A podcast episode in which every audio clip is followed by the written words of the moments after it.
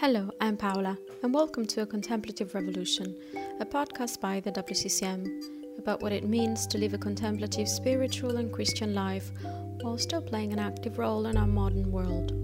Join us for conversations with fellow contemplatives in action from around the globe.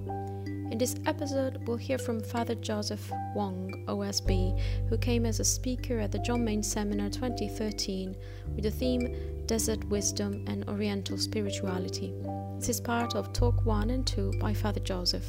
We hope you enjoy this talk.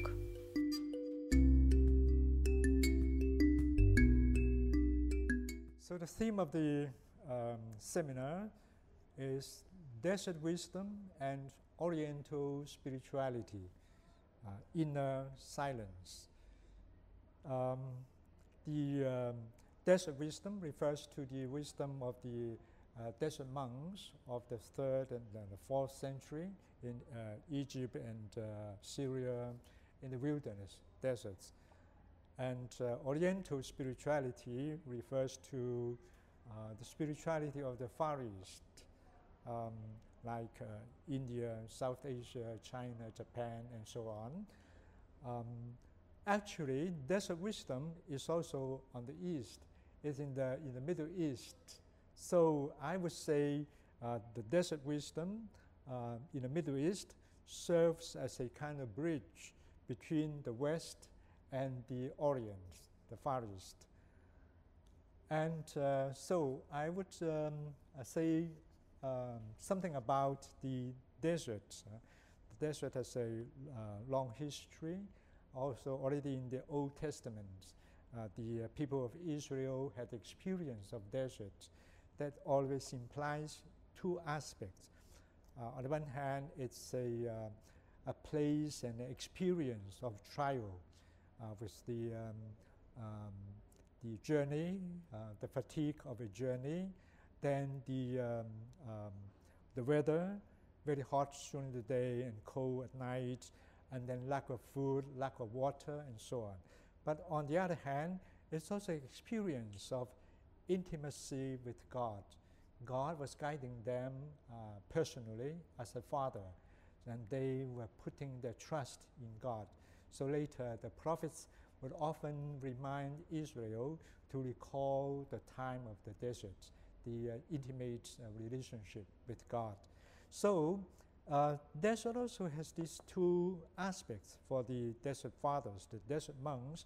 On the one hand, it's a place uh, of battle with the demons because desert is the um, territory of the demons. Uh, the church, the uh, early monks enter into the desert to fight the, the, the devil. Uh, but then after the battle, the fighting, then they come to uh, enjoy the the peaceful and silent, the peaceful uh, situation and the silence and intimacy with God. So that's the two aspects.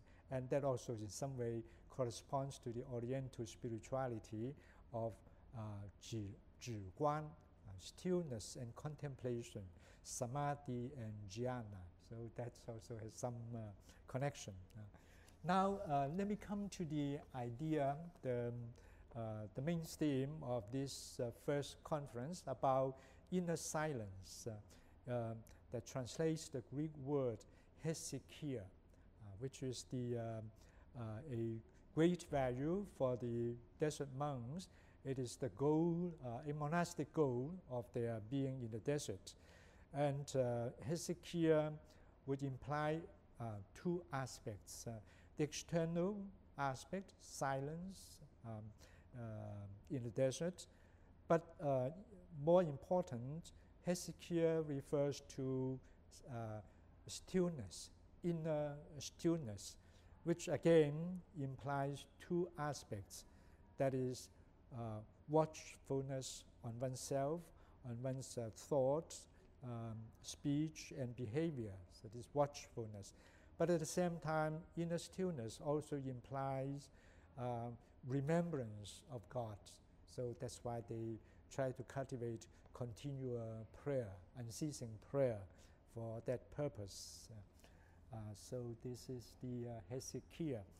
Then I would mention the idea of the cell, uh, because uh, um, Callistus Ware, as reflected on hesychia, is presented the threefold meaning of hesychia based on the saying of a church of a desert father, Abba Arsenius. He got a message from God, the three Latin words, Fuge, Tace, Quiesce. Uh, leave the busy city of Rome, go to the desert, um, there to remain as a, a hermit, and Tace, keep uh, silence, but more important, Quiesce, um, try to cultivate inner uh, stillness. Um, and uh, uh, all this, I think, has importance for the idea of the cell. Uh, the hermit should be um, have the patience to sit quietly in the cell, and as uh, Abba Moses says, sit in your cell, and your cell will teach you everything. Uh, but um, the uh, desert fathers and the later spiritual writers would emphasize not only the material cell, but they emphasize also the cell of the heart. Uh, as um, uh, John Climacus uh, would say, referring to the saying of Jesus, when you pray, you should enter into your inner chamber, uh, close the door, and pray to God in uh, uh, silence. And John Climacus would say we should close threefold, three doors. To, close the door to your cell, close the door to your lips, and especially close the door to your heart, not to let the um, uh, evil spirits to enter, to disturb your inner cell. Uh, and so Basil the, Great also says that uh, the importance of returning to oneself. So he would say that uh, when the mind is not dissipated, then one can return to uh, oneself, and by remaining in oneself, one can um, ascend to the um, um, to the remembrance uh, of God. So that's the cell of the heart. And now um, I would like to say something about the uh, fight with the demons. Uh, when the um, the desert monks they fought uh, they had battle with the demons. So in the life of Saint Anthony, this battle is uh, external battle. Demons would appear taking the form of uh, beasts or uh, human forms to attack uh, Anthony. Uh, but then later Evagrius tried to internalize this battle by presenting the, the famous eight thoughts uh, eight logismoi uh, of Evagrius. And uh, so the fight, the battle would be a in more an interior battle. Um, he does, of course, he doesn't deny the existence of the devils, the demons, but the, uh, the attack of the demons is by using our passions, uh, uh, arousing, tempting us through these passions, these eight thoughts. Uh, Evagrius presents the eight thoughts according to the uh, tripartite theory of the soul according to Greek philosophy. Uh, the soul is divided into three parts. Uh, we have the concupiscent part, and there we have the uh, um, avarice, gluttony, and lust, these three uh, thoughts. And then the second part is the irascible part, and we have anger and sadness. And then on, on the uh, higher, highest level, we have the rational part of the soul, and uh, presents uh, acedia, vainglory, and pride. These are three passions, uh, three thoughts. Um, the most interesting uh, description um, of Evagrius is on acedia. Uh, so he called it the midday uh, demon for the monks. Um, now we come to the, um, the views, uh, two different views of the uh, Desert Fathers on passions. Um, we have uh, two different kind of understanding of the passions uh, from the part of the fathers, uh, the Desert Fathers. the first one is, uh, according to the some of the fathers, passions are intrinsically evil and therefore should be repressed and uh, uprooted. Um, but um, according to uh, another view um, of the fathers, passions uh, would be understood as something neutral uh, in themselves. Uh, even more, it, uh, they are kind of powers given by God, just like the famous image of chariot by Plato. So the passions are like the, um, the two horses pulling the chariot, and then the rational part, the, uh, uh, the reason is the, um, the, the driver of the chariot. Uh, so charioteer. So that's why um, the fathers would think, the second opinion would say, passions are neutral in themselves. Powers, they are powers given by God. Um, but they also understood that the, our, at the present condition, um, passions, our passions are vitiated by original sin and lean, are leaning towards evil. Therefore, our passions need healing and integration. Uh, and um, um, as the goal of um, healing and uh, integration or purification, uh, Evagrius presents the term apatheia, which can be translated as passionlessness. Uh, uh, but unfortunately, it's sometimes understood in a negative sense of apathy or insensitivity or uh, being unconcerned and so on. But actually, um, Evagrius would, and would give apatheia a positive meaning as an inner freedom and his uh, beautiful saying about uh, apathy. He says, Now this apatheia has a child called agape who keeps the door to deep knowledge of the created universe. So it's clear that for Evagrius, apatheia um, has a positive meaning uh, because it generates agape, love, uh, then on, on, on turn, uh, agape keeps the door to contemplation. Uh, then I would just conclude by citing uh, uh, uh, way of dealing with passions, with the um, uh, purification and reintegration of passions in the mind, or according to the teaching of Cassian he proposed a kind of um, uh, a positive approach to our dealing with passions.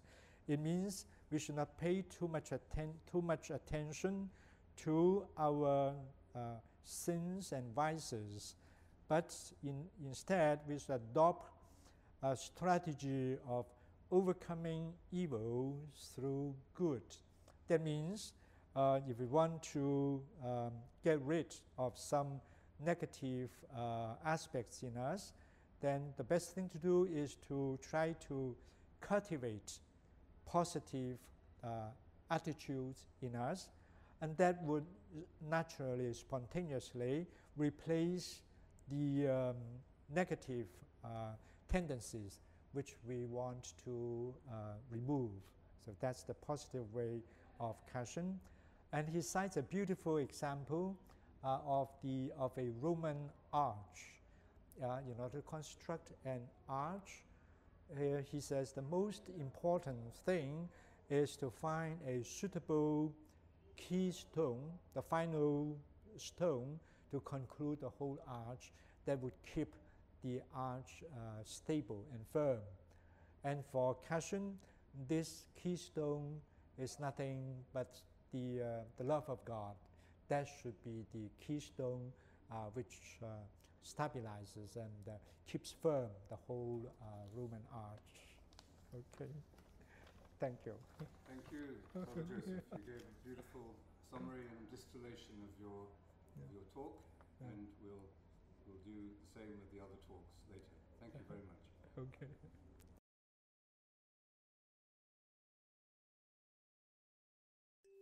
Hi everyone, you're listening to A Contemplative Revolution, a podcast by the WCCM about what it means to live a contemplative spiritual and Christian life while still playing an active role in our modern world. Just a quick reminder if you like this show, be sure to subscribe, and if you want to learn more about the important work of the WCCM, you can find us online at wccm.org. And now, back to our show. My second talk, um, I spoke about the Jesus prayer as an unceasing prayer. Um, I would like to begin with a uh, brief summary of the story of the pilgrim, the Russian pilgrim, uh, who learned how to pray without ceasing. So one day he was attending Eucharist, and the reading of the day was uh, taken from Paul's first letter to the Thessalonians, chapter 5, 17. Um, you, must, you must pray without ceasing. Um, the pilgrim heard the expression, the phrase so many times, but that day the words really struck him uh, as a kind of invitation from the Holy Spirit. So he decided to learn and to practice this unceasing prayer. He first went to some big churches in the city, hoping to listen to the topic from some uh, famous te- uh, preachers. But after a period of time, he was um, uh, disappointed for not finding um, sermons on this topic. Then one day he went into a small village and met an elderly monk, a starets, and asked the, the monk to teach him how to pray without ceasing. The monk saw that he was really serious and earnest, so he invited him to his uh, small house and taught him uh, the way, the secret of uh, unceasing prayer. He said, Our secret is is a uh, ancient tradition. Uh, the way of unceasing prayer for us is to repeat the prayer of Jesus. Uh, Lord Jesus Christ, Son of God, have mercy on me. That's the, our way of unceasing prayer. And then he gave him the, a copy of the Philokalia. That evening, the pilgrim opened the book, and once he opened it, he was not able to close it anymore. So he was reading the book, really enjoying it, and uh, was full of uh, enthusiasm. The following day, he met, uh, went to see the elderly monk and told him, uh, thank him for teaching him about the Jesus prayer. And the old monk, elderly monk, told him, now you can begin. While you are walking on your pilgrimage, you can repeat your the Jesus prayer. So, uh, as we know that the uh, the Eastern Christians when they say the Jesus prayer, they use a kind of a Jesus prayer rosary, and the, so the pilgrim uh, was uh, walking and uh, kept saying the Jesus prayer. The number of um, uh, recitation um, increases day to day, so from several hundred to uh, over a thousand, from several thousand to over uh, 10,000 times a day. And then from time to time, he will return to visit the old monk and share his experience, shared his experience with him. Um, then after a period of time, uh, he really learned, he got the grace and learned how to pray without ceasing. Um, so this is the uh, brief introduction. And now about this expression, pray without ceasing from St. Paul there were several interpretations in those days. Um, one is uh, an interpretation, a literal interpretation offered by the so-called Messalians. Uh, to pray without ceasing means uh, reciting prayers throughout the day uh, without doing any work. But that was not accepted by the church. Uh, there were another two major interpretation, interpretations. One was offered by Origen. Uh, he says the, the entire life of the faithful is an unceasing prayer. Uh, one should offer to God uh, one's daily work and then um, enter into prayer, offer prayer at fixed hours in community, in common. uh, and he suggested three times a day according to the uh, tradition of the uh, Old Testament. Um, so this is a uh, interpretation. And the third one is offered by Augustine. Um, he emphasizes that um, the desire for God and for the eternal life as the most essential elements of prayer. And the, the faithful should constantly preserve this desire. This is um, unceasing prayer. But one needs to express and to nourish this desire through offering explicit prayer at fixed hours of the day. And he also agrees to three times a day. This is, um, can be seen from his letter to Proba. Now, these two interpretations are quite satisfactory, uh, but Basil the, Basil the Great, uh, he thinks that these interpretations are good enough for uh, common uh, faithful, but for the monks who have prayer as their profession, That in addition to offering the work to God, they should also accompany their work with so-called secret prayer.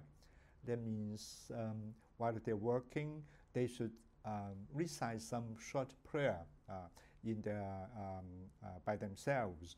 And the famous uh, uh, saying, hands at work, um, mind and lips with God, became a kind of universal monastic practice. It's in this context that we can uh, reflect, reflect on the meaning of the divine office um, now it's understood the divine office a, as a community expression of liturgical worship, liturgical prayer. But according to the scholar um, de Vogüé, the original meaning of the divine office uh, in the monastic circle uh, was meant as a response to, the, to Paul's injunction of praying without ceasing. So very soon they increased the number of from three times to seven times a day of common prayer. And um, uh, de Vogüé offers a very uh, interesting uh, image about the divine office. That is the image of building a bridge. He said, um, to build a bridge, you first uh, put the pillars, uh, three or five or seven, depends on the length of the bridge.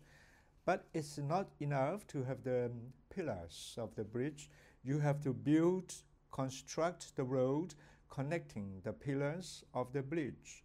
It is only when there's a road connecting all the pillars, um, then you have a, bridge um, connecting two, um, two sides of the river.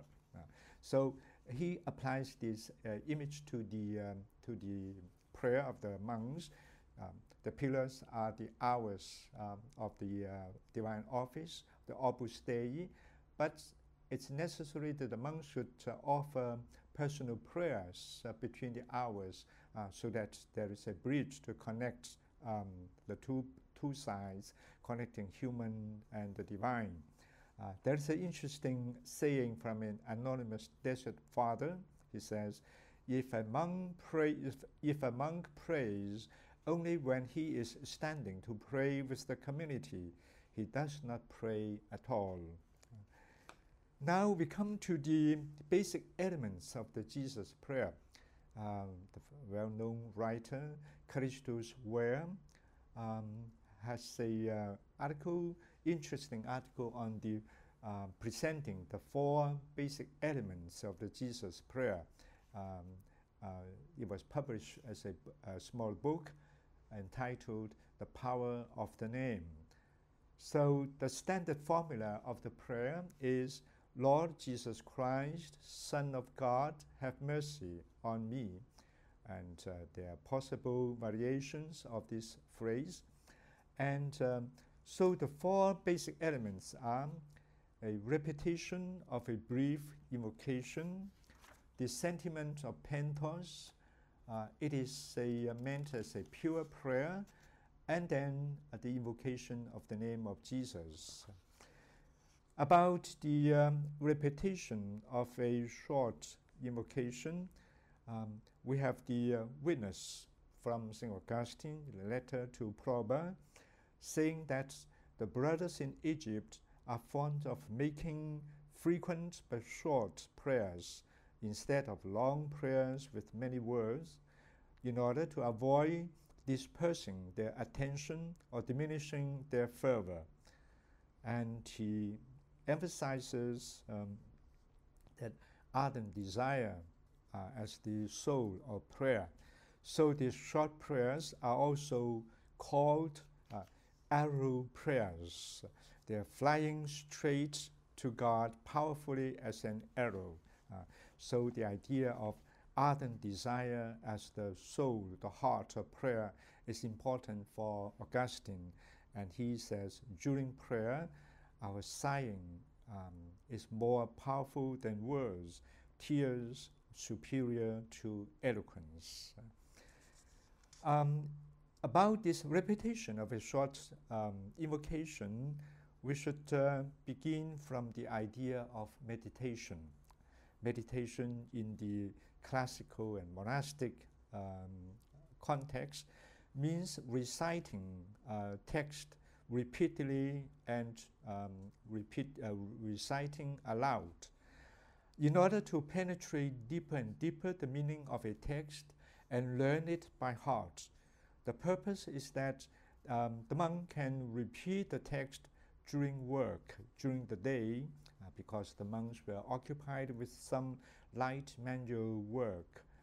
And the best um, image for meditation, according to the uh, monks, was rumination uh, as a classical image.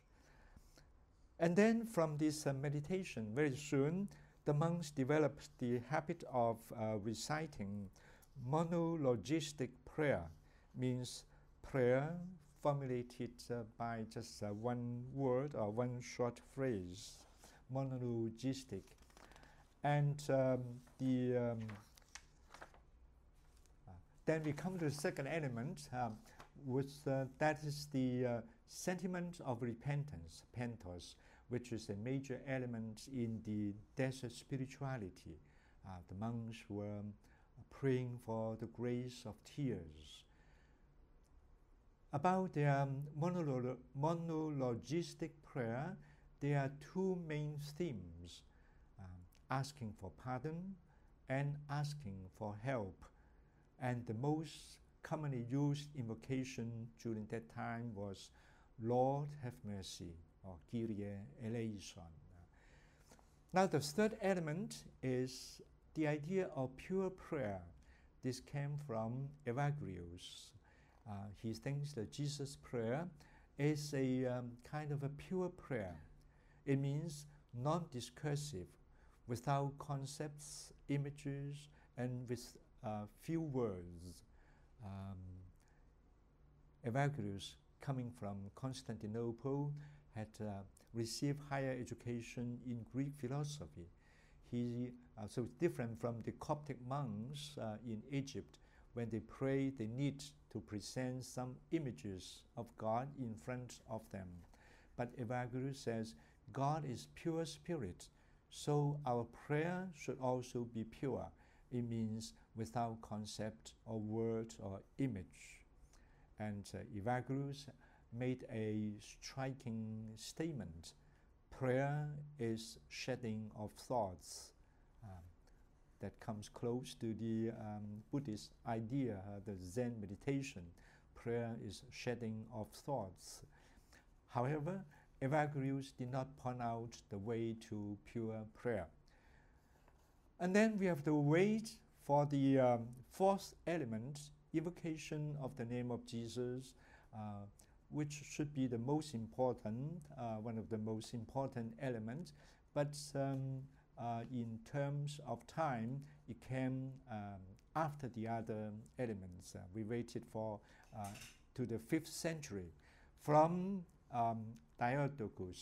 But we can say that um, if the um, early monks use the Lord Jesus, uh, Lord have mercy, So now to combine the title the Lord with Jesus is just a natural development uh, because Jesus is Lord, um, is a synthesis of Christian faith.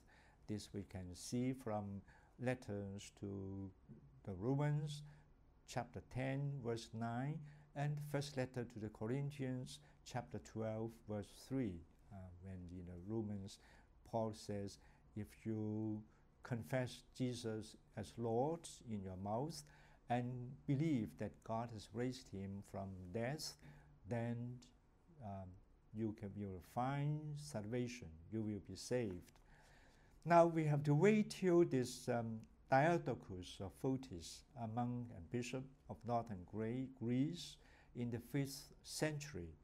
Uh, he very zealously promoted a Jesus-centered spirituality, encouraging the constant invocation of Lord Jesus and indicating Jesus' prayer as a way to pure prayer. Uh, understands well the working of the human mind. Um, he says, um, which is um, the human mind is constantly active, cannot remain quiet. Um, so, in order to satisfy the mind's need for activity, we must give it um, some work. But we should give it just a very sufficient uh, work to do. And he suggested the Lord Jesus, invocation of Lord Jesus.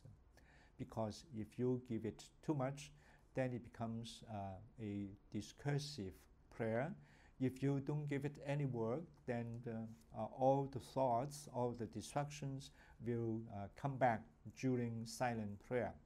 So uh, centuries later, uh, we have a saying from the Theophan the Recluse, uh, the Russian um, saint, saying that to stop the continual jostling of your thoughts, you must bind the mind with one thought or the thoughts of one only. Uh, and uh, this idea of binding one's mind with one thought is also um, has um, resonance from a key statement of Oriental meditation, that is, uh, replacing the 10,000 thoughts with one single thought. Now, uh, before we conclude, uh, we would like to present that um, the uh, Jesus prayer, um, there are two ways of practicing the Jesus prayer. Uh, structured recitation means reciting at set time, uh, morning and evening, about 20 or 30 minutes uh, a time. And then there is also the spontaneous recitation, uh, means reciting the prayers throughout the day at different time and different circumstances, forming a habit of unceasing prayer as the goal of Jesus' prayer.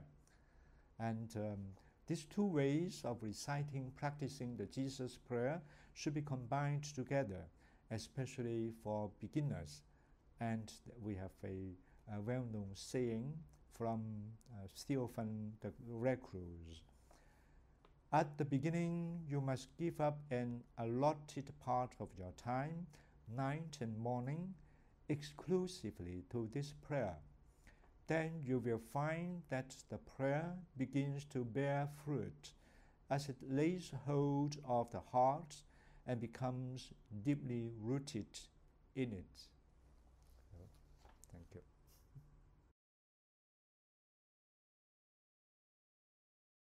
So I was telling the first part of the story of the pilgrim. Now then, let me continue with the most interesting part of it. So after um, a period of time of uh, increasing the number of recitation of the Jesus prayer, one morning, to his great surprise, the pilgrim was woken up by the Jesus prayer. Uh, it means as he was reciting the prayer uh, all day long, um, it seems the prayer continues to be reciting itself during the night, and the following morning he was woken by it. From that time on, um, as though he discovered a kind of uh, living water fountain in his heart, and the living water keeps running by itself, and uh, he could recite Jesus prayer uh, without any effort. Um, so that's the uh, beauty of that um, uh, story of the pilgrim. Now, um, we come to the idea, the topic of prayer of the heart, um, and the subtitle, With the Mind in the Heart. This idea, with the mind in the heart, is from Theophan the Recluse. He says, The principal thing is to stand with the mind in the heart before God and to go on standing before Him unceasingly, day and night, until the end of life. Now, the secret of prayer of the heart is keeping the mind in the heart. You need both the mind and the heart. And the Jesus prayer can become an unceasing prayer only when it becomes prayer of the heart. Now, before we need to reflect on these two ideas of mind and heart, especially the meaning of the heart, since the word heart has been used so um, often that it loses its um, uh, original meaning. Now, according to the, the heart, in the prayer of the heart, should be taken in the Semitic biblical meaning. It means the inner core of the person. Um, it is not limited to emotion or sentiment, but really stands for the inner core of the person. Uh, the heart is a physiological organ, but taken as a sign, a sign uh, representing the union of body and spirit as the meeting point of our reason, our will, our affection. Uh, it is the um, synthesis uh, of our thinking, of desire, our memory, and our affection. It is also, it also means conscience. It is the faculty of moral knowledge and moral decision.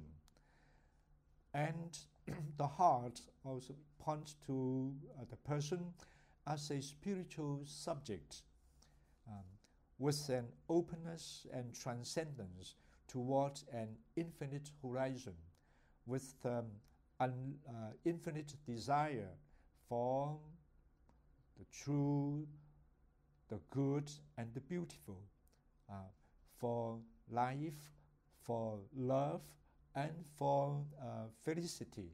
So that's the meaning of the, um, the heart, uh, with an openness and transcendence towards the infinite. It is also, um, it also stands for um, our inner sanctuary, where we find the indwelling presence of the Holy Trinity, and reveals human being as created in God's image and likeness in our hearts, um, uh, the human person stands as image um, in front of its the original, um, uh, which is God. Now we come to the idea of the mind. According to the uh, Greek fathers, our mind, the mind can have two different functions mind as uh, reason or dear dianoia, it has a um, the, it has the function of discursive thinking, logical reasoning, and it is uh, abiding in the heart, in the head, in our head. But the mind also has another function, uh, taken as intellect or nous. It has a intuitive perception or contemplative vision and according to the Greek fathers, it is abiding in the heart. And the Jesus prayer precisely um, has the function of bringing our mind from the head to the heart, putting to rest the discursive, the discursive reasoning function of the mind and letting the more intuitive contemplative power to function. Um, that's the uh, uh, one of the purpose of the Jesus prayer, bringing the mind from the head to the heart. Now let us come to see um, what are the characteristics of prayer of the heart. According to Callistus Ware, the prayer of the heart um, a contemplative prayer. Um, and the one who practice, who um, ex- uh, practice this prayer of the heart, is moving from being active to being more passive from a kind of self acting prayer to a spontaneous prayer. Or uh, one begins to realize that um, um, within me there is the action of another person praying within me. Uh, that is the Holy Spirit um, praying in us with sighs too deep for words from the letter to the Romans. Now let us come to the effects of the Jesus prayer.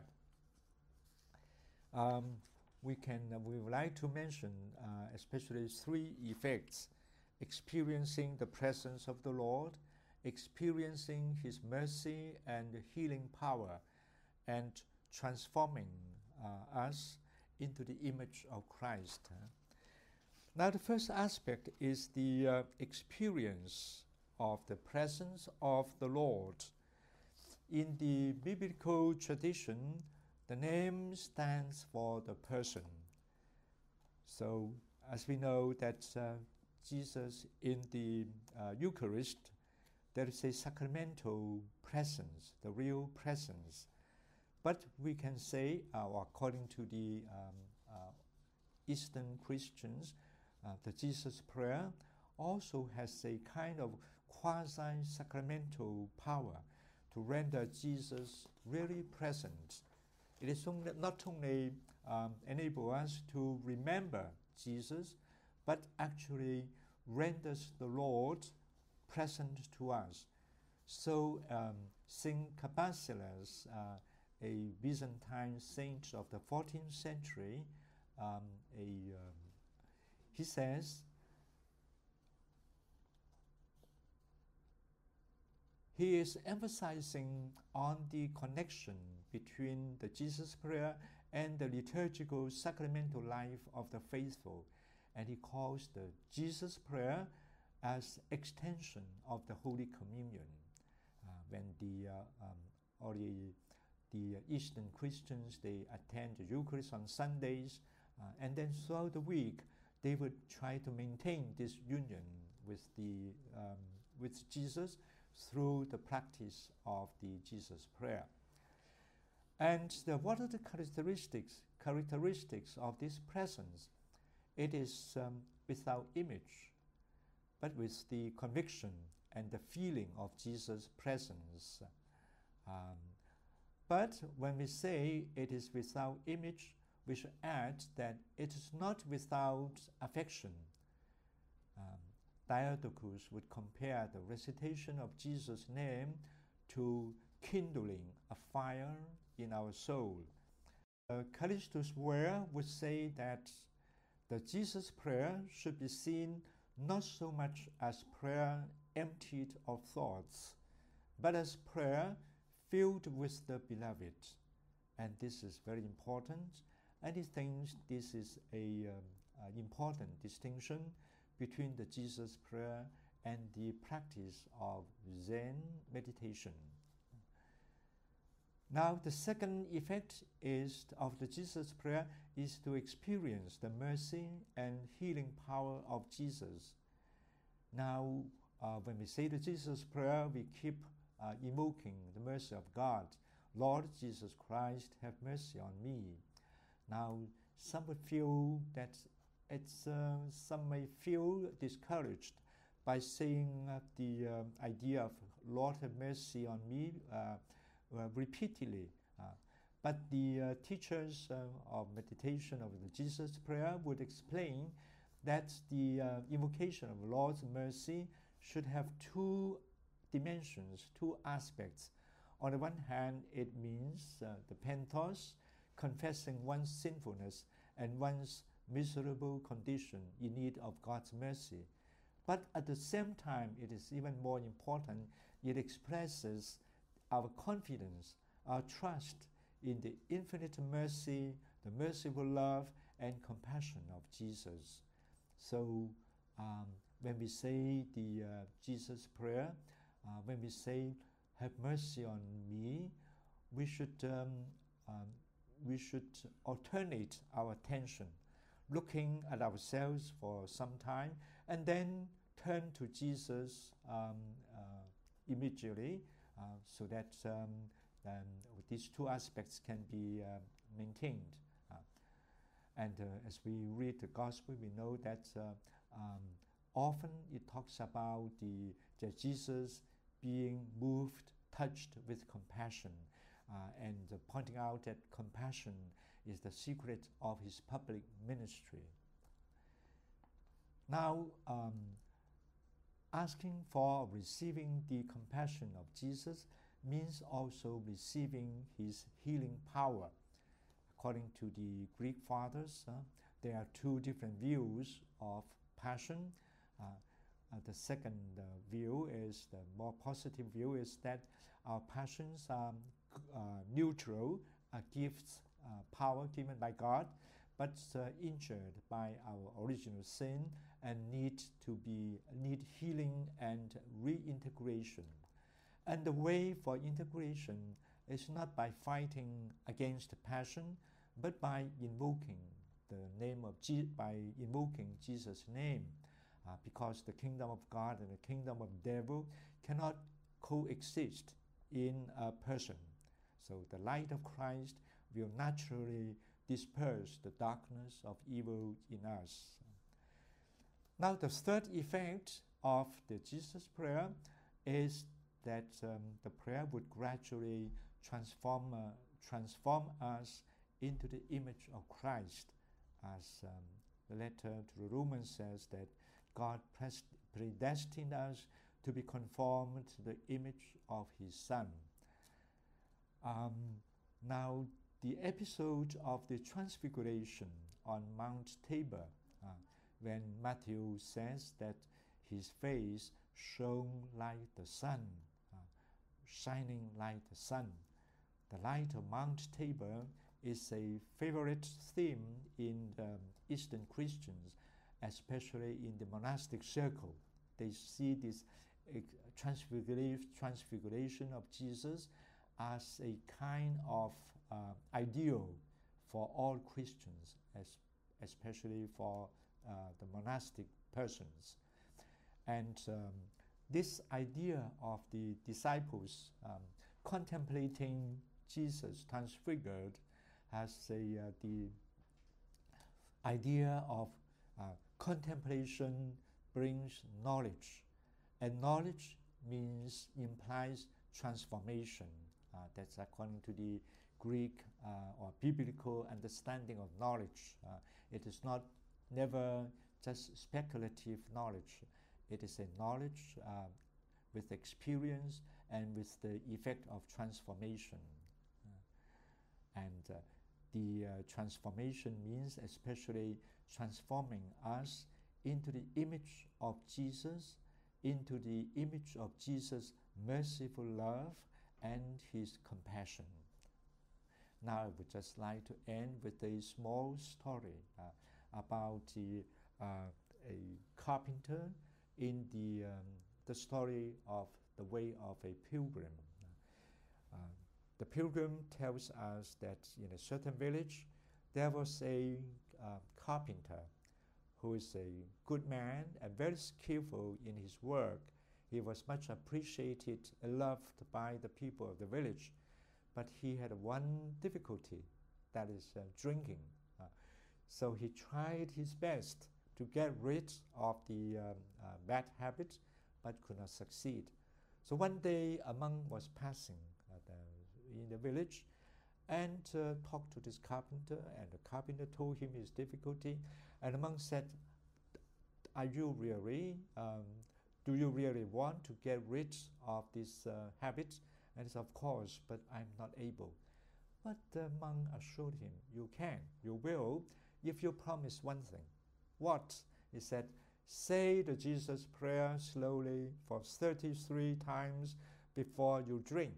And after reciting uh, 33 times, do whatever you like.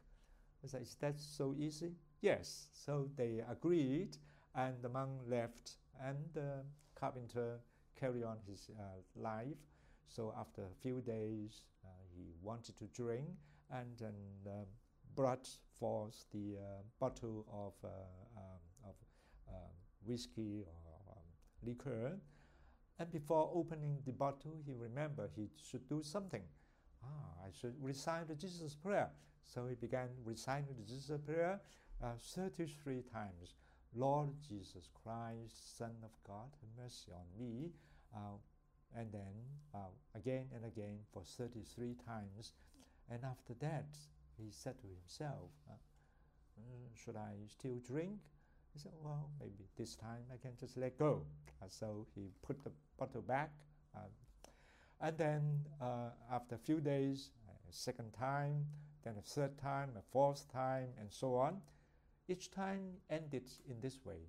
So after several weeks or after a month, he actually uh, got rid of this uh, bad habit. And he was so happy and so thankful to the monk and to the Jesus prayer. And the story says that uh, after uh, two years, he actually entered a monastery and became a monk. Uh, but this is not to say that uh, all the monks in the monastery had similar experience. Uh, I hope not. Okay, thank you.